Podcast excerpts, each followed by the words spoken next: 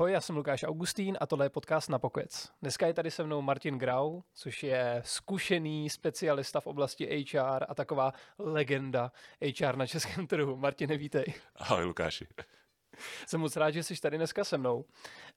Um, Já bych tě ještě trošku uvedl tím, že ty vlastně kromě toho, že pomáháš firmám i jednotlivcům v tom, jak správně dělat há er, nábor a další aktivity, tak máš taky takovýho možná trošku koníčka, to, že sbíráš a archivuješ různé bizáry z českého internetu, co se týče třeba pracovních inzerátů. Co tě zaujalo za poslední dobu? No, u těch inzerátů to je nevyčerpatelná studnice bizárů, protože jich je hodně a jsou prostě vidět. A myslím, že každý, kdo někdy zabrouzdal na Jobsu nebo na jakémkoliv jiném portálu, tak velmi rychle narazil na něco, kde prostě se mu obraceli oči v sloup. Já jsem před pár dny narazil na inzerát, který říkal něco ve smyslu, a byl to inzerát do há er, to je potřeba zdůraznit, a jsi ochoten pro práci s lidmi udělat skoro cokoliv, chtěl bys moc do há er, a to moc bylo napsáno jako m, asi pět o a c. Vypadalo to opravdu, že jsem si říkal, jaký proboha byl záměr toho člověka, co vytvořil tenhle inzerát. A co to znamená, že pro práci s lidmi uděláš skoro cokoliv. Jsem si říkal, co na tom há er asi dělají. A je toho, jako, řekl bys, že to je hodně, nebo že jsme jako celkově na českém trhu na tom vlastně dobře, po stránce té profesionality a efektivity? Hele, je toho hodně, je toho hodně, protože, jak se říká, há er, pé er marketingu rozumí každý. A, a myslím si, že reálně ty texty inzerátů vznikají často hodně, hodně na koleni a ono je to na tom vidět, že je tady vlastně takový paradox toho, že pro naprostou většinu firem ta klasická inzerce je majoritní zdroj náboru. Ty firmy na to velice spolíhají a zároveň, když si vezmeš, že ten inzerát je to důležitý, to, co ti získává nejvíc kandidátů a podíváš se na to, kolik času a úsilí ve velkých úvozovkách je tomu věnováno, tak je to vlastně hrozný paradox. No, protože a, já rozumím tomu, že ve většině firm ten inzerát vzniká tak, že prostě nějaký manažer naťuká pár bullet pointů do mailu nebo nějaký junior specialista náboru mezi přestávkama, a mezi interview nebo obědem prostě zkouší něco jako napsat, pak to hodí na ten jako portál a má to být ta vizitka, která přitáhne ty lidi do té firmy.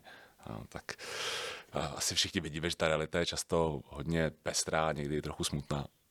A funguje ta kreativita, protože já sám pracuji v há er, takže jsem i v různých jako skupinách facebookových a tak. A lidi často píšou takový ten klasický dotaz. Um, vyhodila jsem inzerát třeba na, já nevím, na sekretářku a lidi se mi nehlásej. A vždycky ty komentáře nahoře jsou, no musíš zapracovat na employer brandingu, kde točte prostě nějaký video a tohle z toho. Ale za mě třeba je to docela vlastně bullshit, protože český trh přeci jenom je asi trochu konzervativní a pořád tady máme nějaký jako, trošku jako monopol, co se týče třeba inzerce. Hmm. Ale vlastně často se zamýšlím nad tím, jestli teda ta, kreativy fakt, ta kreativita, jestli to je fakt ta cesta, jak tu inzerci jako podpořit a rychle tam nahnat lidi, anebo jestli je lepší stick to the basics a jet spíš jako po změně inzerce nebo po těch jako jobboardech, kde to vystavuješ a tak dále. Za to koukám asi trošku jinak.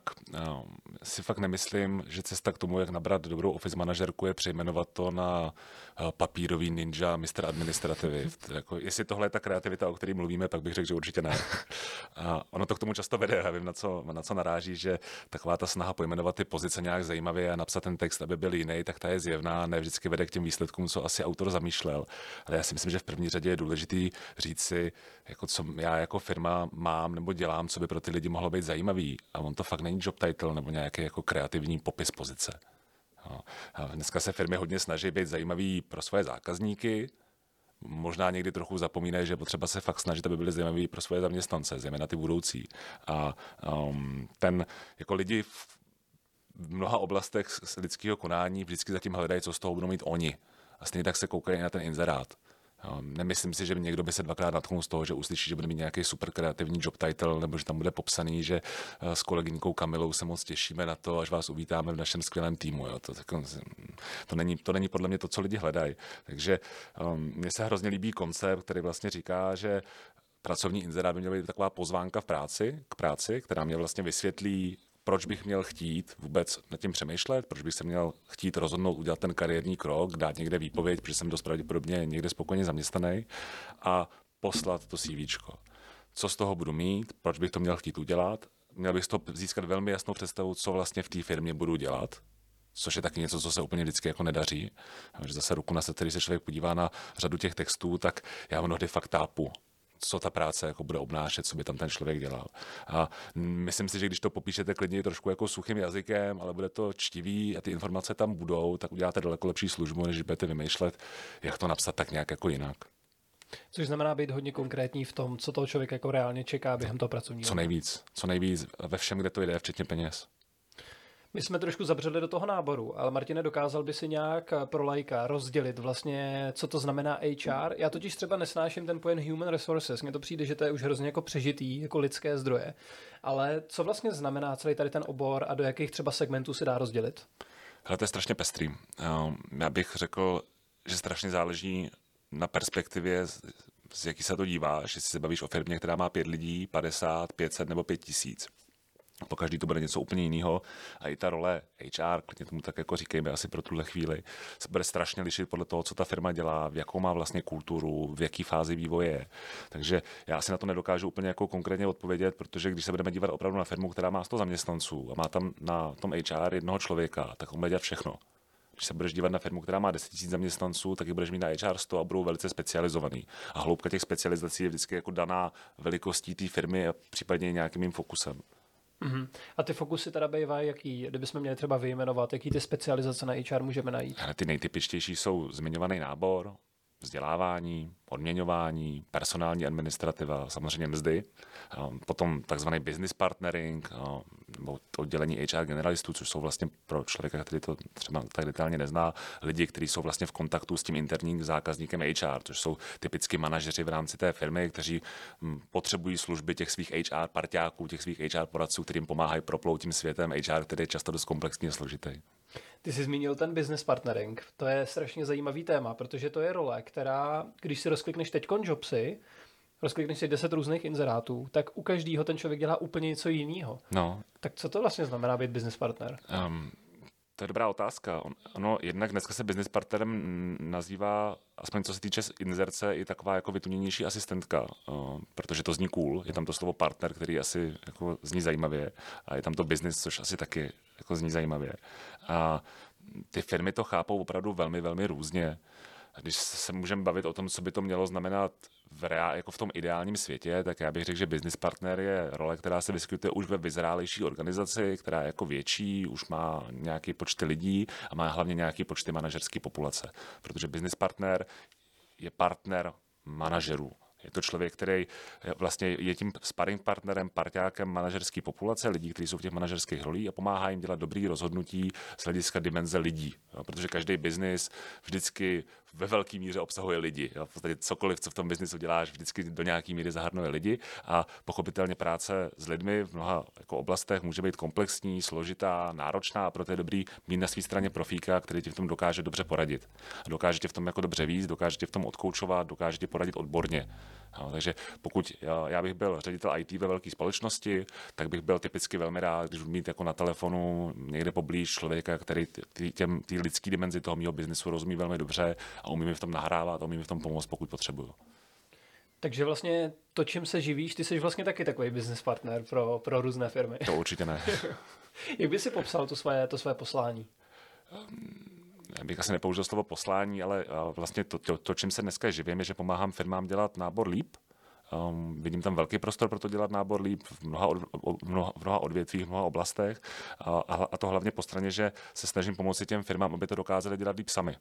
Aby na to nepotřebovali tolik externích partnerů, aby nemuseli tolik využívat služeb prostě třetích stran, ale aby vlastně se naučili ten nábor dělat o něco lépe. A vlastně se společně snažíme přijít jak na to, často to zahrnuje věci, že řešíme, jak ta firma ven komunikuje, od těch banálních inzerátů přes nějaký digitální aktivity, přes třeba jako outdoorovou reklamu, až po ty samotné procesy, které jsou vlastně zatím, jak ty kandidáty posuzujeme, jak s nimi jednáme, jak jako rozhodujeme o tom, na jakou roli jsou nebo nejsou vhodní, jak, jak je naluďujeme. A jak si budeme značku zaměstnavat, ale těch oblastí je tam spoustu. Já možná položím takovou trochu banální otázku, ale stejně se na ní zeptám. Mm-hmm. A jaký jsou nejčastější chyby firem, s kterými jsi se setkal, co se týče náboru? Bych řekl, že chyba číslo jedna je, že nábor je priorita jenom deklaratorně, ale ne reálně. Ona je taková jako zlatá, takový zlatý pravidlo, že manažér, obzvlášť vysoký manažér, by měl třicet procent svého času věnovat náboru. Kdo to dělá? kolik, jako to je jeden a půl dne týdne, v týdně, v týdnu. To znamená, chodím po tom trhu, skautuju, kde je ten talent, potkávám se s lidma na ty kafe, na ty obědy, abych si dělal tu jako pipeline, když použiju to nehezký slovo, abych věděl, kdo je kdo šikovnej a lanařil do toho svého týmu ty nejlepší lidi. No, protože devadesát procent problémů s biznisem je převlečený problém s náborem. To je taky taková, jako, takový zlatý pravidlo. A vlastně uh, strašně důležitou součástí každý manažerský role. A čím vlastně výš té hierarchii stoupá, tak tím výš ta tím víc ta důležitost tohoto aspektu narůstá. Je to fokusovat se na ten nábor a opravdu klidně i třicet procent toho svého času intenzivně přemýšlet a pracovat na tom, abych do svého týmu přivedl ty nejlepší lidi. To se děje hrozně málo kdy. A reálně spíš člověk narazí na to, že ti i jako zkušený manažer řekne, to je věc toho H R K, to já nedělám, sorry. Což je samozřejmě blbost. Na to nemám čas? Já na to nemám čas, pro mě to není priorita, což vlastně jde ale v rozporu o, s tou jako tezí, na kterou, s kterou myslím by každý souhlasil, že opravdu tou nejdůležitější věcí je mít ty správný lidi. S tím bude souhlasit každý ten manažer, že chce mít ten silný tým, chce mít uh, ty nejlepší hráče, chce prostě z trhu stahovat ty, ty hvězdy k sobě, aby s nima budoval pěkné věci a zároveň ti řekne, no dobře, jako je to strašná priorita, ale já jsem to nalegoval tady na junior náboráře, který teďka nedávno vystudoval andragogiku a dělá to asi rok a já mu věřím v tom, že nám sem vede ty nejlepší lidi. No ale... Jak vlastně dostat do těch manažerů tu odvahu, protože co si budeme povídat, ty nábory často se řeší třeba interně, i když ten člověk nemusí být nejlepší, nebo se řeší tím stylem, že se řekne, hele, Marušku už nebaví dělat tady tu roli, tak ji dáme tady na tu roli, tady do toho týmu. Ale um, právě, když seš ten juniorní náborář a ve firmách je spousta juniorních náborů, tak náborářů, tak co vlastně můžeš jako dělat, aby si tady tu myšlenku, kterou ty jsi zmínil, do těch manažerů dostal? To není úkol toho náboráře. To není úkol toho náboráře, to je, um, myslím si, spíš opravdu na tom manažerovi, aby si to opravdu zvědomil, že pokud chce být dobrý C E O, dobrý provozní ředitel, chce tu firmu vést k prosperitě a k tomu, aby se jí dařilo, tak bez silného týmu to vždycky půjde hůř. A já myslím, že um, jako každý lídr, každý manažer by si měl položit otázku, jestli chce stavět tým jako stopových lidí, jako jsou lidí, kteří jsou vynikající, nebo mu stačí takový průměr, nebo třeba takový lehčí podprůměr a zreflektoval, jestli ta jeho strategie, kterou aktuálně v náboru uplatňuje, vede k tomu, že tam bude mít ten slabší podprůměr, nebo tam bude mít opravdu ty dobrý lidi. To není úkol juniorního náboráře, aby tohle někomu vysvětloval. Dobrý lidi jsou dobrý kompetence. A já se tady vždycky v tomhle podcastu snažím um, dávat lidem vlastně nějaké doporučení. Uh, doporučil bys třeba něco, uh, nějaký nástroje, cvičení, školení nebo, nebo třeba kurzy, uh, které jsou dobrý právě pro tady tady, pro to zjišťování kompetencí a pro práci s potenciálem? Já si myslím, že v té situaci, ve které dneska jsme, tak než bych se vrhal do vyrábění nějakých matic nebo nějakého extenzivního studia různých zdrojů, tak bych doporučoval každému, aby si u pozice, kterou obsazuje, nadefinoval pět základních kritérií, nebo klidně tři, která ten člověk musí mít, aby na tu pozici byl přijat a musí mít opravdu jako špičkový kvalitě. A už jenom to, že tohle budu mít někde v hlavě, nebo nejen v hlavě, ale ideálně někde na papíře a potom, co budu absolvovat to interview, si udělám nějaký jednoduchý zápis, kde na základě těch pěti kritérií, kterým se vydefinoval toho člověka, ohodnotím a porovnám ho s ostatními lidmi, se kterými o té pozici jednám, tak udělám jako obrovský kus práce. Tak já se často bojím, že pokud bychom tady vystřelili pět knížek, pět podcastů, pět videí, tak lidi stráví spoustu času tím, že to budou studovat, ale málo času tím, že to budou implementovat. A já jsem velký fanoušek toho, pojďme si to udělat jednoduchý, pojďme vybrat nějakou jednoduchou věc, kterou opravdu jako můžu zavíst. A vlastně mezi náma, když jenom se mám zamyslet nad tím, jaké tři charakteristiky, jaké tři kompetence jsou klíčové pro nějakou pozici, tak tohle fakt dobře vymyslet není sranda. Jo. Jo, tohle fakt, to vůbec není legrace, to, to je třeba na workshop vrcholového vedení firmy, kde ty lidi budou přemýšlet, hele, u nás v téhle firmě, které tři věci jsou tady opravdu klíčové a chceme mít u všech lidí. A jak to zjistíme? A jak to budeme posuzovat? A jak to budeme vyhodnocovat? A jak ty lidi budeme rozvíjet v tom, aby tyhle kompetence měly? A tady už se vlastně dostáváš do toho, co je toto H R. Jo. A není to jednoduchý, ale ten nejmenší krok je vůbec vědět, že pokud nabírám i třeba office manažerku nebo projektového manažera, tak vědět na základě čeho chci vybrat a mít to dobře promyšlený, vědět, jak to poznám, aby to nekompromisní a nedělat v náboru uh, takový ty jako polovičatý řešení, že moc nám to jako nejde, tak vezmeme někoho lehce podprůměrného, ale ono to vlastně nevadí, ono to vadí a vadí to strašně. Dobře, ale tohle, co zmiňuješ, to už je takový ten high level uh, stav vlastně, takový ten ideální ideální způsob, jak to dělat, jo. Ale co si budeme povídat, v těch firmách často tohle jako neexistuje, často se ty kompetence řeší tak, že se vymyslí čtyři chytré otázky, které to jako odhalí během toho pohovoru a potom se třeba zjistí, že ten člověk v praxi potom to vlastně tak dobrý nemá. A zjišťuje se zase na druhou stranu, jak příště ověřit, že ten člověk bude v praxi fungovat líp. Jo. Takže existuje třeba nějaký jako dobrý základ, nebo jak se říká Paretovo pravidlo, jak třeba toho osmdesát, těch osmdesát procent toho důležitého zjistit už na tom pohovoru. Asi trošku hledám jako magickou hulku, ale... Takhle jednoduchý to nebude, ale kdybych měl vybrat něco, co se dá implementovat relativně rychle a pomůže to, tak kromě toho zmiňovaného fakt si vydefinujte, co od těch lidí chcete a buďte konkrétní. Ne, chceme šikovného projekťáka, ale buďte konkrétní. No, to je taková jako nahrávka pro kolegy z uh, há er, který často slyší přesně přivejte nám šikovného projekťáka. No, tak buď, buďte důslední a ptejte se, co to znamená. Pojďte to dát jako na papír, pojďte si to sepsat a přemýšlejte nad tím, než s těmi lidmi začnete mluvit.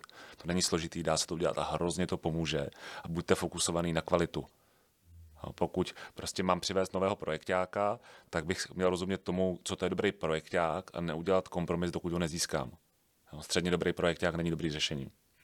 A druhá věc je, co si neověřím, prakticky to nevím. To je zásada, kterou já se řídím. To znamená, u každé role, kterou bych měl pro firmu nabírat, chci mít vymyšleno, jak toho člověka otestuji prakticky, abych viděl ho ve výkonu, ideálně co nejbližšímu tomu, co doopravdy bude dělat. Zkusím vytvořit situaci, která bude co nejpodobnější tomu, co by ten člověk doopravdy dělal a zahraju si s ním nějakou scénku, zahraju si s ním nějakou hru, zahraju si s ním nějakou simulaci, kde ho uvidím při výkonu. To není složitý implementovat a strašně to pomáhá.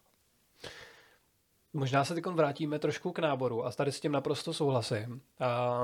Když se člověk vlastně trochu zajímá o há er, tak zjistí, že takový nejvíc asi sexy téma v českém éteru je nábor í té specialistů. A českých í té specialistů chybí zhruba okolo nějakých čtrnáct, patnáct, někdy sedmnáct tisíc uvádí, ale potom tady máme na trhu dalších zhruba dvě stě dvacet tisíc rolí, které jsou neobsazený a jsou vlastně nekvalifikovaný. A proč si myslíš, že se vlastně mluví tolik o tom í té a tak málo třeba o těch rolích, které chybí na tom trhu jako klempíři, řidiči, lidi do logistiky a tak dále? Je to dobrá otázka. Já možná úplně nevím.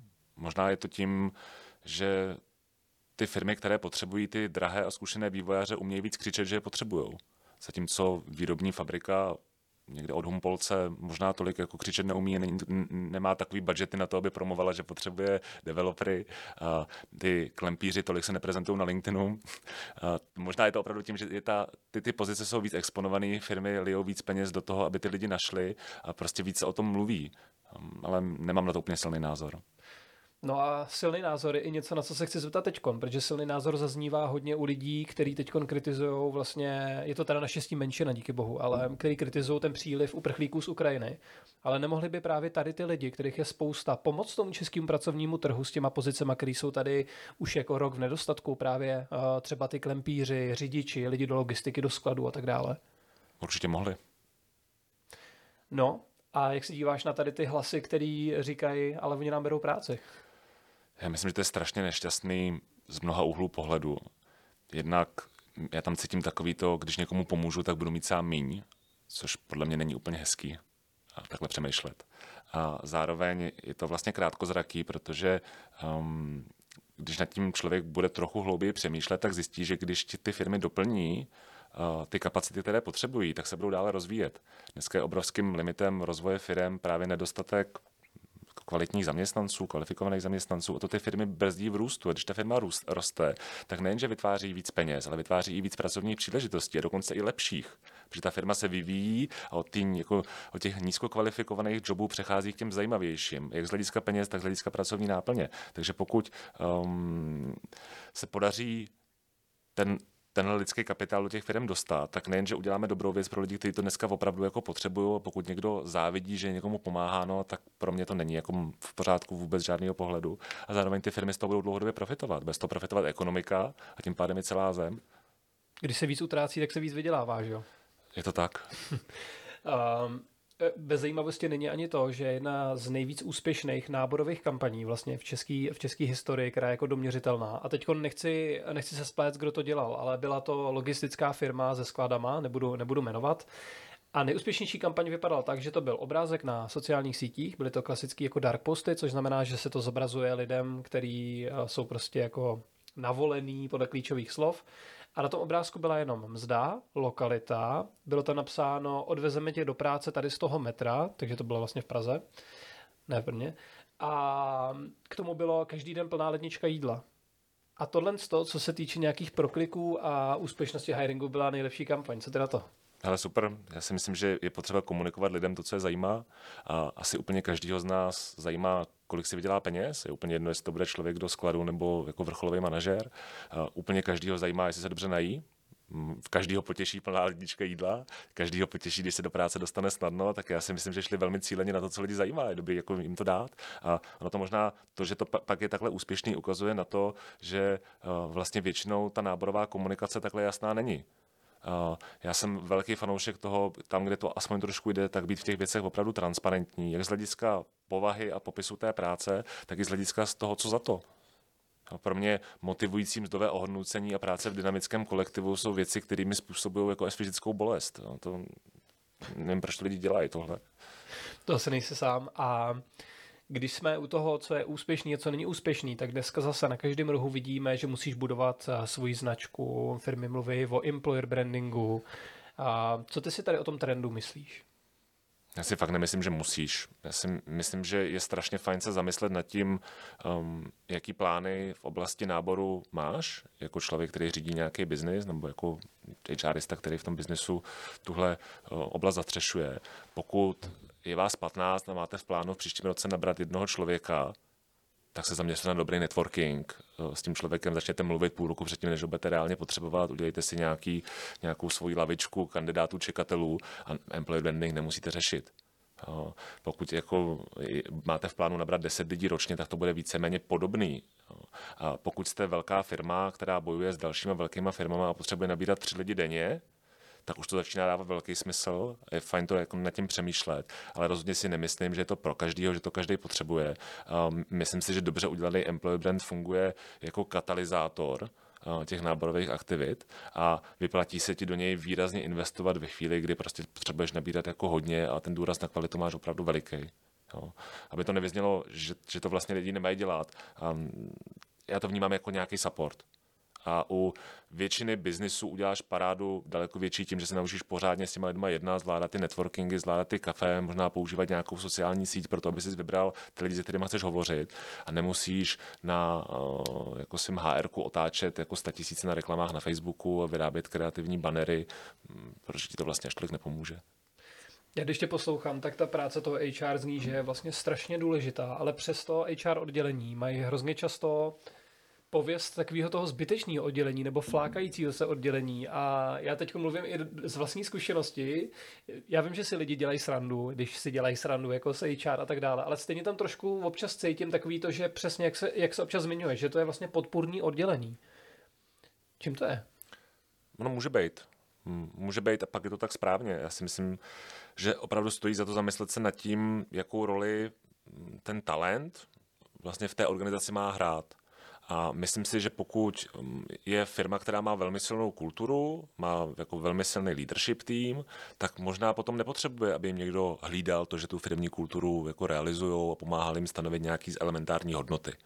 Pak jsou ale jako firmy, které tohle vůbec neřeší, jim to možná to v tom žebříčku priorit mají prostě nějak výrazně níž a tam je potom vlastně hrozně fajn, když tam je někdo dedikovaný, kdo ty, kdo ty lidi tahá za nohu a říká jim, hele, nezapomínejte na ty lidi, pojďme pro ně být zajímaví, pojďme se o ně dobře starat, pojďme pro ně vytvářet prostředí, který povede k spokojenosti a tím pádem i k produktivitě. Takže ono je to strašně individuální. Já naprosto jako rozumím tomu, že jsou společnosti, které to há er mají opravdu jako supportní funkci a chtějí to tak mít. Je to úplně v pohodě. A pak jsou zase firmy, Promiň, které... Martine, můžeš jenom vysvětlit, co to znamená jako běžně supportní funkce toho mm-hmm. há er třeba? Že vám jako vyřeší papíry, chodí vám mzdy. Velmi jednoduše. Jo. A někdo se postará o to, aby pracovně právní věci byly v pořádku, že když někdo odchází, já nevím, z, pra- z toho zaměstnání, tak má v pořádku papíry a dostane to odstupné, které má dostat a tak dále a tak dále. Mm-hmm. Promiň, já jsem přerušil myšlenku. Ne, ne, v pohodě. Uh, to, co jsem chtěl říct, že vlastně pro spoustu biznisů je tohle úplně v pohodě a dává to dobrý smysl. Je vždycky mít ten základ, že vám prostě fungují tyhle ty elementární věci, to je strašně důležitý, protože mít super kreativního uh, šéfa talentu, který tam vymýšlí super hodnoty a super strategie, ale nech, zapomněl poslat výplaty, je, to prostě fungovat nebude. Uh, pak jsou ale firmy, které fakt hodně potřebují pomoc i v těch ostatních oblastech. A je prostě skvělý, když tam pak mají parťáky, který je v tomhle opravdu vracejí na zem, připomínají jim to téma, umějí jim nahrát a umí té firmě připomínat, že je strašně důležitý v každém tom uvažování jako myslet primárně na ty lidi.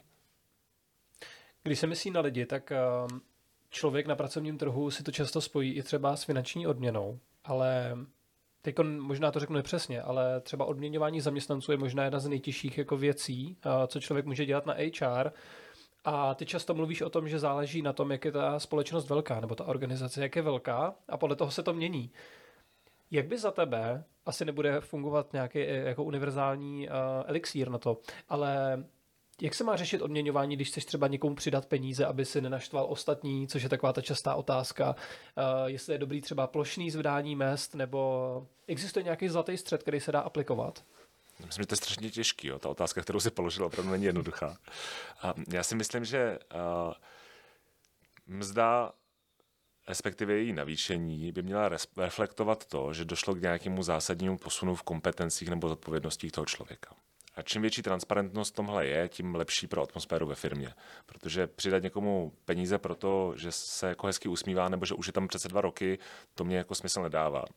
A um, myslím, že je vynikající cestou si transparentně stanovit pravidla, které jsou i dovnitř firmy komunikované, kdy k tomu navyšování mzdy může dojít, za jakých pravidel, při naplnění jakých kritérií a taky o kolik.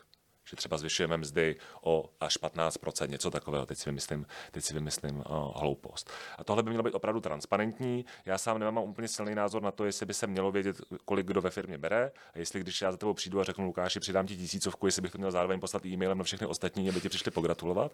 Nejsem si úplně jistý, jako by tohle dělalo dobrotu, ale chtěl bych jako ten člověk, který za to zodpovědný, mít klidný spaní, že když za mnou někdo přijde a řekne, hele, já jsem se dozvěděl, že Lukáš dostal tisícovku navíc, tak abych mu já byl schopný naprosto transparentně vysvětlit, proč tomu došlo, a on v ideálním případě řekl, jo, to docela dává smysl. A co se týče těch plošných věcí, tak zase um, teď se hodně mluví o tom, jaká je příšerná inflace a že firmy by na to měly reagovat. Uh, pokud si to můžou dovolit, tak by asi měli. Ne všechny firmy si to můžou dovolit, na to je potřeba taky jako nezapomínat, že jenom slyšet ten křik, že teď se mají zvednout mzdy o tolik, o tolik a odbory požadují o tolik a o tolik, může být vlastně velmi nebezpečný, protože ono pak vystoupí, nemůže dojít na to, že už jim nebude mít kdo tu mzdu posílat, což je docela jako problém. A pokud si to ta firma může dovolit, tak je hrozně fajn, když na to reaguje, protože to jsou externality, za které nemůžou ani ty lidi, za to nemůže ani ta firma. Nedokáže to ovlivnit a je zase fér, aby pro ty lidi nadále ta práce byla jako zajímavá a i se odnášeli domů peníze, které jim umožňují žít jako život podle jejich představ. Tohle, tohle je fakt obrovský téma. Jsem teď hryznul do fakt velkého jabka, ale možná do něj kousnu ještě jednou a zeptám se, ty jsi zmiňoval tu transparentnost, to, že se to dá nastavit nějakýma pravidlama a potom se to podle toho komunikuje, ale i obhajuje. Možná zažil jsi třeba nějaký konkrétní příklad v nějaké firmě, kde to fungovalo tohle dobře, kdy ty lidi s tím byli spokojení, a jestli bychom mohli zkusit najít fakt něco konkrétního? Na vlastní kůži ne. Na vlastní kůži ne. Já se hodně potkávám vlastně s dvěma modely. Jeden model je, máme to tvrdě daný, pokud si u nás specialista, já nevím, nákupu, tak tvoje odměna se pohybuje mezi, teď si vymyslím, čtyřicet až padesát tisíci a je to dané tabulkou a všichni to vědí. To znamená, když tě někdo zastaví na chodbě, tak vidí, že pravděpodobně nebo skoro s jistotou budeš mít čtyřicet až padesát tisíc, pokud jsi specialista nákupu.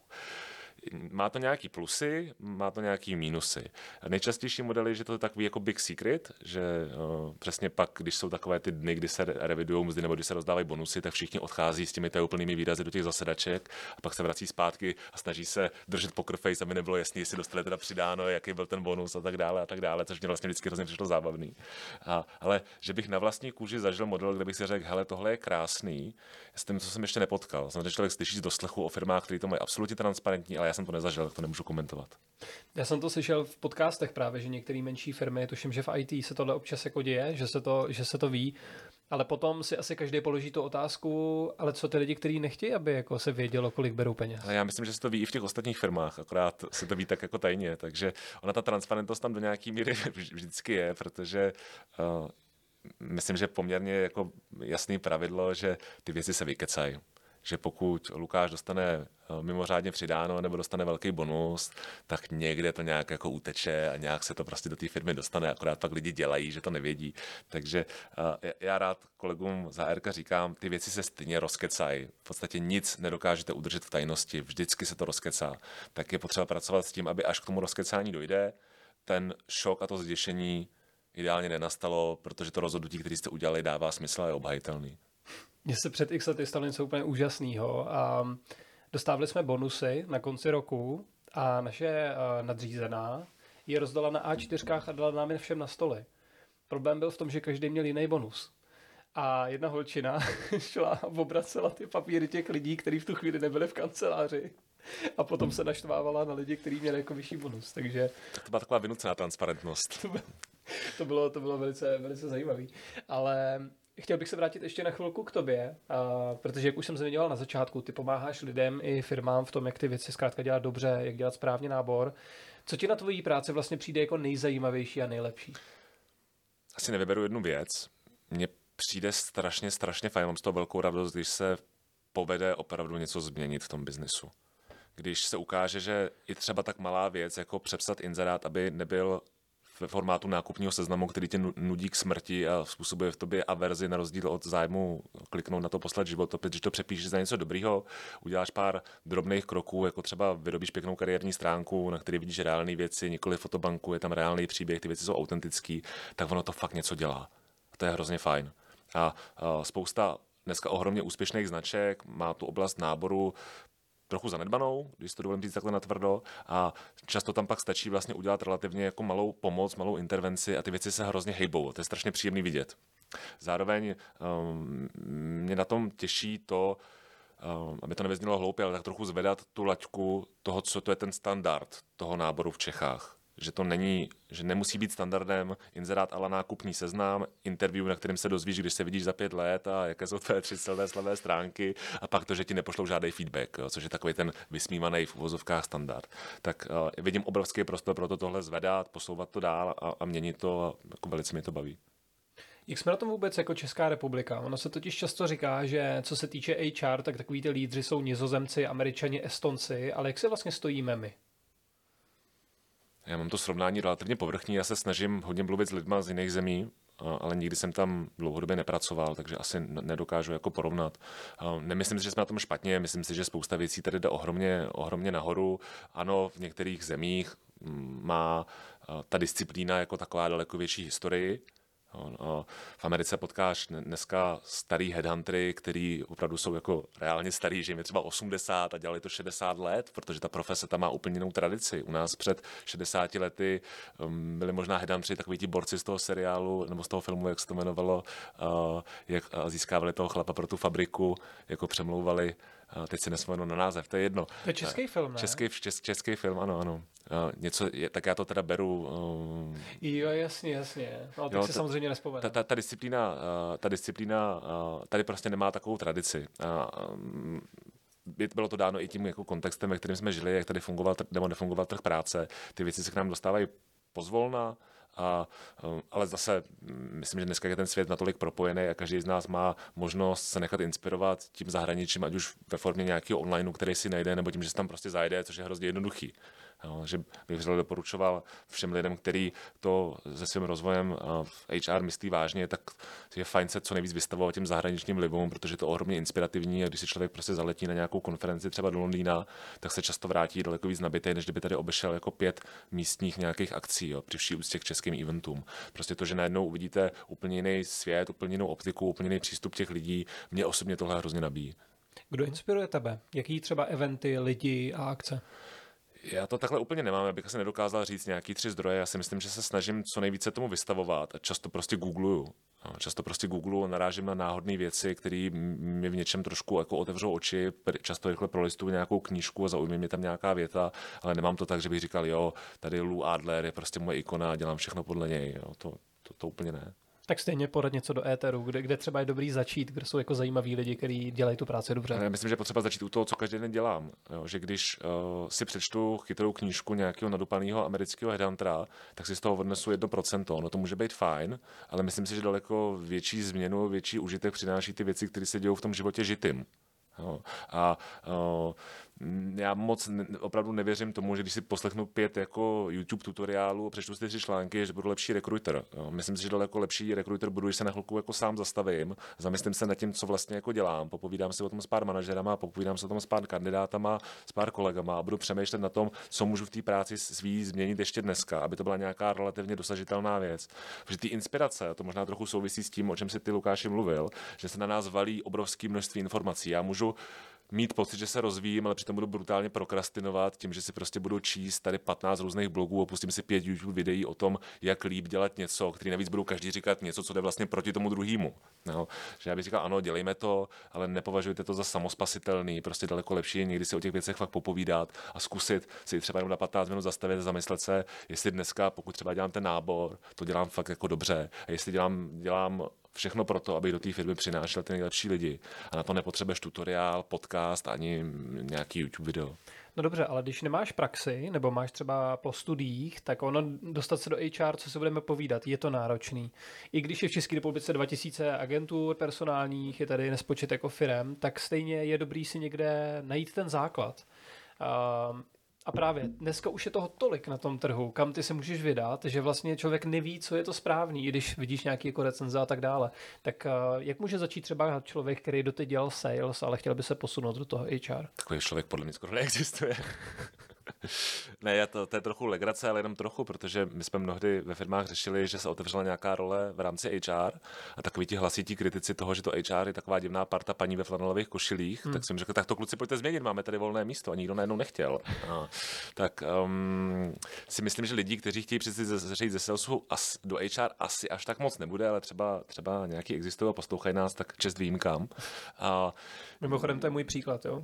No, tak dobře.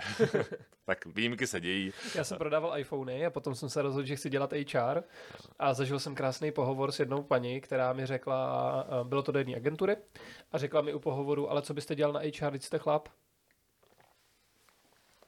A co jsi tam pak dělal? Já jsem se zvednul a odešel jsem. To bylo, to bylo vlastně poprvé a naposledy, co jsem se jako zvednul a odešel z nějakého pohovoru. Že ty jsi vlastně zažil genderovou diskriminaci jako chlap, to je takový jo. Trochu nezvyklý. Je to tak, no. A je, jako je pravda, že na há er, ono se to teda dost zlepšuje, ale pořád jako holek je na há er jako daleko víc, než, než jako kluků, ale na druhou stranu mi přijde, že vlastně, ať už seš jako muž, žena, nebo, nebo se identifikuješ jako něco jiného, tak v obojí je hrozně důležitý na tom, jako v tom há er to mít, ale i v tom náboru, protože ty lidi vždycky trošku jako jinak přemýšlejí a potom to skládá tu dobrou mozaiku a díky tomu jako vzniká lepší produkt, ale um, já bych se chtěl pobavit ještě o jedné věci, už se blížíme pomalu k závěru. My jsme ještě před natáčením tady toho podcastu se bavili o jedné věci, která mě hodně zaujala. Ty totiž často přemýšlíš o value of work, že vlastně každý člověk, který něco dělá, tak se to dá rozkouskovat na nějakou jako high value, low value práci. Mohl bys nám něco říct, aby to lidi si potom třeba sami doma mohli nakreslit a přemýšlet nad tím, co to znamená? Já myslím, že to řekl teďka trochu... Jako... Já to zkusím já to trochu, trochu parafrázovat. Um, dá se říct, že když si představíme svůj běžný pracovní den, který má, dejme tomu, osm hodin, a rozepíšeme si jednotlivé činnosti, které během toho neděláme, jako třeba typu hodinu se účastním porady, třicet minut vyplňuji report, hodinu komunikuji se zákazníkem, dvě hodiny připravuji nabídku a potom, já nevím, dělám nějaké jako další činnosti, tak když si vytvořím takovéhle chlívečky, takovéhle časové bloky věcí, které já jsem během toho nedělal, udělám krok dozadu a podívám se na to, jakou přidanou hodnotu pro mě nebo pro můj biznis ta jednotlivá činnost přináší, tak často bývám překvapený. A já to velmi doporučuji každému si tohle udělat, nemusíte v tom být nějak striktní, že byste ze stopkama běhali mezi jednotlivými úkolama a psali si to jako na sekundu, na sekundu přesně, ale ta hodnota to udělat někdy krok dozadu a říct si, zjistit, že třeba půl dne strávíte věcmi, které jsou administrativního charakteru, že je děláte, protože jako je potřeba je dělat, ale moc vás ani váš biznis nikam neposí, neposouvají. Typu musím zpracovat nějaké tabulky, musím vyplnit nějaké, jako, nějaké uh, reporty, reporty, což by třeba mohl dělat i nějaký automat, nebo by to mohl dělat někdo jiný a vlastně ta firma z toho nemá nějaký jako radikální užitek. Nebo kolik času prosedím na poradách. Jo, u porad často to lidi nadávají, že to nemá úplně jako velkou přidanou hodnotu, tak je, je strašně fajn udělat ten krok dozadu a zamyslet se nad tím, kolik času na těch různých poradách a vantovanech vlastně prosedím. A jestli to vede k něčemu užitečného pro náš biznis a pro našeho zákazníka, protože ta přidaná hodnota, o které ty jsi mluvil, by se vlastně dala rozdělit na externí a interní, kde ta externí je nějaká pro zákazníka. To znamená tím, co tu danou hodinu dělám, vytvářím nějakou hodnotu pro našeho zákazníka, vytvářím pro ně nějaké jako větší dobro. A nebo to může být ta interní, a což je v situaci, kdy ta hodina času, kterou jsem vynaložil, mi pomáhá být do budoucna lepší a díky tomu pak zase přinášet lepší hodnotu těm, těm zákazníkům. Fór je v tom, že když tohle optikou se člověk podívá na svůj běžný diář, tak zjistí, že těchto těch momentů, kdy pracuje sám na sobě nebo na své firmě, proto by byl lepší, a momentů, kdy fakt dělá čistě tu zákaznickou práci, něco, co je opravdu užitečné pro toho zákazníka, tam bývá po hříchu málo. Velmi často je to hodně plný administrativy a věcí, které jsou bez přidané hodnoty. Ta administrativa, já to nechci tady zatracovat, protože samozřejmě, když zapomenete vyplnit nějaké hlášení pro finančák, tak to může dost ohrozit vaši budoucí schopnost vytvářet nějakou přidanou hodnotu. To tak, to tak, nebo tak, když je to obsah tvý pracovní náplně. Nebo když je to obsah tvé pracovní náplně, samozřejmě, pak tam ta hodnota a, jistě je, a, ale hodně často člověk opravdu narazí na to, že ty naše diáře jsou plné takové té administrativní vaty, anebo třeba i činností, které, když to člověk řekne úplně natvrdo, tu přidanou hodnotu vlastně ani nemají. Jo, že sedíte prostě na zbytečných mítinzích, věnujete se věcem, které vás nikam neposouvají.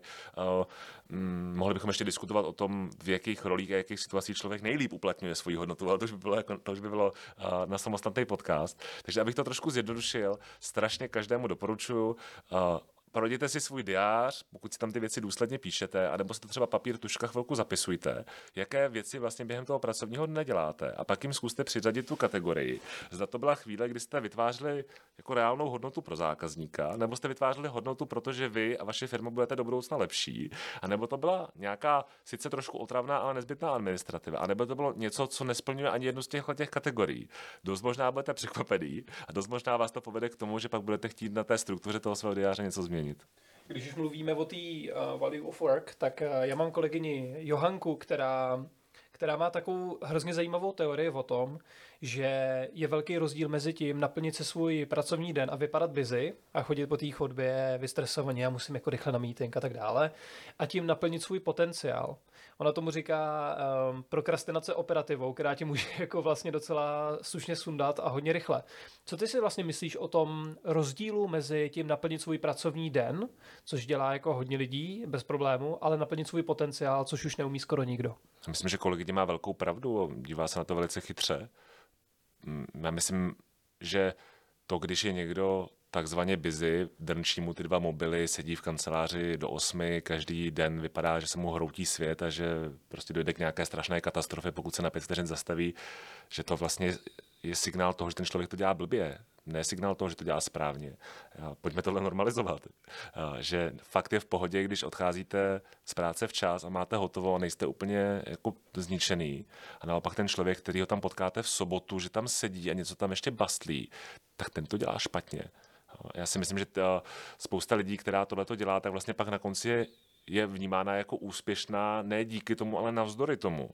Protože oni vlastně tím přesně tu svoji produktivitu a ten svůj potenciál brutálně podkopávají. Když člověk, který jede v tomhletom šíleném tempu a musí být pořád v poklusu a neustále busy takzvaně, tak ta jeho produktivita musí jít do výsledku vlastně dolů. A navíc, co z toho života má, když to řeknu blbě. Zažil jsi tohle někdy někde reálně? Zažil mnohokrát a, a když jsem byl blbě řečeno mladší, a, tak jsem to vlastně taky obdivoval do nějaký míry. Dělal jsem tu stejnou chybu a, a chodil jsem v sobotu do kanceláře a potkával jsem tam ty kolegy, tak uznale jsme na sebe koukali, jakože my jsme ti, co to myslíme vážně. Dneska bych si klepal na čelo. Dneska bych si klepal na čelo a vlastně bych si říkal, že um, to takhle není úplně správně. Že samozřejmě, aby to nevyznělo hloupě, takhle jsou období v biznesu, kdy je potřeba zamakat, kdy prostě je potřeba do toho dát jako všechno, ale je potřeba to brát, že to je nějaká extra investice, že to není standard a že to není ani můj životní cíl. Jestli má někdo za životní cíl upracovat se někde v korporátu a sedět tam po sobotách, tak je to trošku smutný, ne? No na druhou stranu, ale neodvíjí se tohle hodně od vyspělosti těch manažerů jednotlivých, protože určitě si umím představit, že většina jako manažerů, teď neříkám záměrně lídrů, ale manažerů, jsou rádi, když tam ty lidi vlastně jsou každý den o hodinu, o dvě díl a vypadá to, že makají, že jsou angažovaní, on je potom spokojený. No fakt záleží, co tam ty lidi dělají. Pokud tam jsou, protože makají na klíčovém projektu a je to projekt, který je naplňuje, baví, zajímá a oni ví, že prostě zabírají a vědí proč, tak super. Pokud tam sedějí proto, že mají pocit, že se to od nich očekává a že už tam hodinu hrajou solitér, ale jenom tam prostě potřebují jako sedět a nechají si tam ještě sako přes židle, aby to vypadalo, že si odskočili jenom do zasedečky, když jdou domů, tak to je toxický. Já jsem rád, že tohle říkáš, tenhle příklad, teda ne, protože se to děje, ale um, teď vlastně jsme v takové hybridní době, že firmy se hodně překlápějí do onlineu nebo do toho hybridu, že občas seš v kanceláři, občas seš doma. Ale taky často slyším, že jsou firmy, které prostě pořád dochází do kanceláře, protože si to tam ten šéf přeje. A protože potřebuje mít ty lidi na dohled, že tam vlastně není ta důvěra a je tam ten mikromanagement. V jaký vlastně fázi myslíš, že ten pracovník trh teď je? Mění se to? Změnilo se to tím covidem? Tohle je trochu složitější, než jak jsi tu otázku položil. Ono strašně moc záleží na tom, jakou povahu práce ty lidi vykonávají. A já být uh, manažer, který dělá nějakou činnost, u které je skutečně efektivnější, když ti lidé se na to potkají v té zasedačce a společně tam něco dělají, tak bych vyžadoval, abych tam ty lidi měl. Pokud bych měl činnost, která jejíž produktivita neroste s tím, že ti lidé jsou spolu pohromadě v kanceláři, nebo aspoň neroste zásadně, tak bych to nevyžadoval. Takže ono se to nedá úplně rozdělit. Uh, jde o to najít odpovídající míru toho poměru, co se dá dělat z domova, co se dá dělat z ofisu, podle toho, co prostě dává větší smysl. Já chápu, že jsou manažeři, kteří chtějí mít ty brainstormingy s týmem naživo, protože se jim brainstormuje daleko líp v zasedačce u flipchartu, než přes jako videonástroj. Dneska jsou to taky krásný tůly, ale prostě rozumím lidem, kteří říkají, hele, ono je to ochuzený, takhle to prostě jako nejde úplně dělat. Uh, vidím tu hodnotu v tom houknout něco přes stůl na kolegu, lepší než přes chat. Vidím tu hodnotu v tom si spolu dát jako kafe někde u toho kávovaru a popovídat si o tom, co je nový, že se přes ten online taky dělá jako trošku blbě. Takže já osobně s respektem k tomu, že každá profese to má trošku jako jinak a každý ten job vyžaduje trochu jinou skladbu toho, co lze dělat na dálku a co jako lze dělat jedině on-site, tak myslím, že ta budoucnost je v tom, že tam, kde to půjde, ty ofisy budou spíš takový huby, kde se lidi budou potkávat relativně často, ale určitě ne nutně každodenně a budou tam prostě trávit ten čas, kdy to bude dávat smysl. Pokud potřebuju s týmem udělat nějaký brainstorming, tak ráno přijedu na devátou do kanceláře, do dvanácti tam s týmem pracuju a potom jdu odpoledne domů, protože budu dělat práci, která je samostatná a budu si to skládat takhle pružně. Jo, to je podle mě model, který se mně osobně líbí, zase dvakrát potrženo, ne každá profese to umožňuje, prostě ne u každé firmy to dává jako velký smysl. Teď se zeptám na takovou trošku kontroverzní věc, ale já jsem poslouchal jeden podcast, vlastně český, o H R, já si k němu můžu jmenovat, byly to Nelidský zdroje, je už to jedno jako ze starších vydání a tam vlastně kluci mluvili o tom, že třeba v Americe se lidi daleko víc kontrolují, jestli makají, že mají na to určitý software, že jim to, je tam nějaký, nějaká biometrika a takovýhle věci a je vlastně možný nějakým způsobem pro ty manažery, pokud třeba tu důvěru nemají z jakýkoliv důvodu, jak vlastně zkontrolují, jestli ty lidi jsou produktivní, jestli, jestli pracujou, aby se vlastně jako odbouraly ty jejich obavy? A teď myslíš při práci z domu? Přesně tak. Ta práce by měla mít nějaké úkoly, které je potřeba dodávat a ty úkoly by měly být jako jasně zhodnotitelné ve smyslu, zda byly dodány a zda byly dodány v požadované kvalitě. Teorie je jednoduchá, realita je samozřejmě složitější. Já si opravdu nemyslím, že jakýkoliv jako rozumný člověk by měl implementovat nějaký software, který mi bude kontrolovat, jestli Lukáš Augustín sedí u počítače nebo šel zrovna na záchod. To bych, ani bych to fakt jako nechtěl sledovat tohleto. A to fakt existuje, to je nejhorší. Fakt bych to nechtěl používat. Fakt bych to nechtěl používat, asi mě to vůbec nebavilo a připadalo bych si fakt divně, kdybych takový nástroj používal. Ale uh, chtěl bych vědět, že máme spolu domluvu, že ty máš zadané nějaké své úkoly, nějaké své zodpovědnosti, ze kterých mi jednoho dne složíš účty a já budu schopen vyhodnotit, jestli se stalo to, co mělo nebo nebylo a to, jestli jsi to dělal ze zahrady, z kuchyně, z jídelny nebo z kanceláře, mi pak vlastně bude jako asi docela jedno. A pokud tam budeme dlouhodobě selhávat, tak je asi jedno, jestli, to, jestli selhává zaměstnanec domova z dálky nebo kdekoliv jinde. Jo, že podle mě ten remote tam v tom nehraje až takovou roli, ať zase to má, ta pravidlo má milion výjimek. Já třeba moc si nedovedu představit, jak probíhá třeba onboarding někoho jako novýho hodně, do remo, hodně v remotu, obzvlášť u lidí, kteří třeba fakt jsou v první práci a třeba během té nešťastné covidové doby naskakovali do těch prvních jobů a onboardovali se úplně online. To myslím, že by taky by bylo někdy zajímavý téma do diskuzi, jak se tohle to jako vlastně dělá. Mě samotně by to zajímalo. Tak onboarding, to je zase obrovský téma, to, to by bylo taky na samostatný podcast. Ale Martine, poslední otázka, taková hodně abstraktní, možná až trošku ezo, ale zeptám se stejně. Kdybys měl kouzelnou hulku a mohl bys si něco vyčarovat, něco, aby se v há er dělalo prostě jinak, než se dělá teďkon, tak co by to bylo? Tak to já se musím trošku zamyslet. Taková to moc. Žádné těch věcí opravdu jako strašně moc. Jo. Na straně... Na straně... náboru. Já bych si strašně přál, aby už nikdy neviděl ten dynamický, flexibilní, motivovaný kolektiv a abych už nikdy neviděl jako motivující mzdové ohodnocení a tak dále. To by mi asi udělalo fakt jako uh, reálnou, uh, reálnou radost. Taky bych byl hrozně rád, aby už se neděli takový ty interview jako u soudu. Hmm. Uh, to by mi taky udělalo jako hroznou radost a myslím, že by to fakt všem pomohlo. Dostat kandidáta pod tlak. No, pojďte jako. Protože vám, tím přece zjistíš, jak pracuje pod tlakem. Tady vám vytvoříme stresovou situaci, prostě, pak nás budete nesnášet až do konce života. A to bych byl taky jako hrozně rád. Byl bych hrozně rád, aby manažeři nepřistupovali, k, nebo i manažerky samozřejmě, k tomu náboru, takže oni tam jsou něco víc. Aby se zapomnělo na to, že možná tomu tak kdysi dávno bylo, že před fabrikou stáli dělníci s čepicí v rukách a čekali, až pan velkotovárník se uráčí, jim nabídnou nějakou jako práci za nějakou almužnu, což je mindset, který často ještě někde přežívá, takže to by bylo taky jako krásný, to by bylo krásný škrtnout. Bylo by krásný škrtnout, aby se do há er nehrnulo tolik psychopatů, kteří si myslí, že jako mají, že tam budou mít moc dělat něco s těma ostatníma lidma, o toho tam fakt nejsou, to je jako. Takže vlastně vybrat jako jednu věc je hrozně těžký. Tak... No, tady ty, tady ty lidský povahy jako manipulátoři a prokrastinátoři a tohle, to je taky hodně zajímavý téma, ale to až, to až někdy příště. Martine, chci ti moc poděkovat za tvůj čas a díky za rozhovor. Děkuju.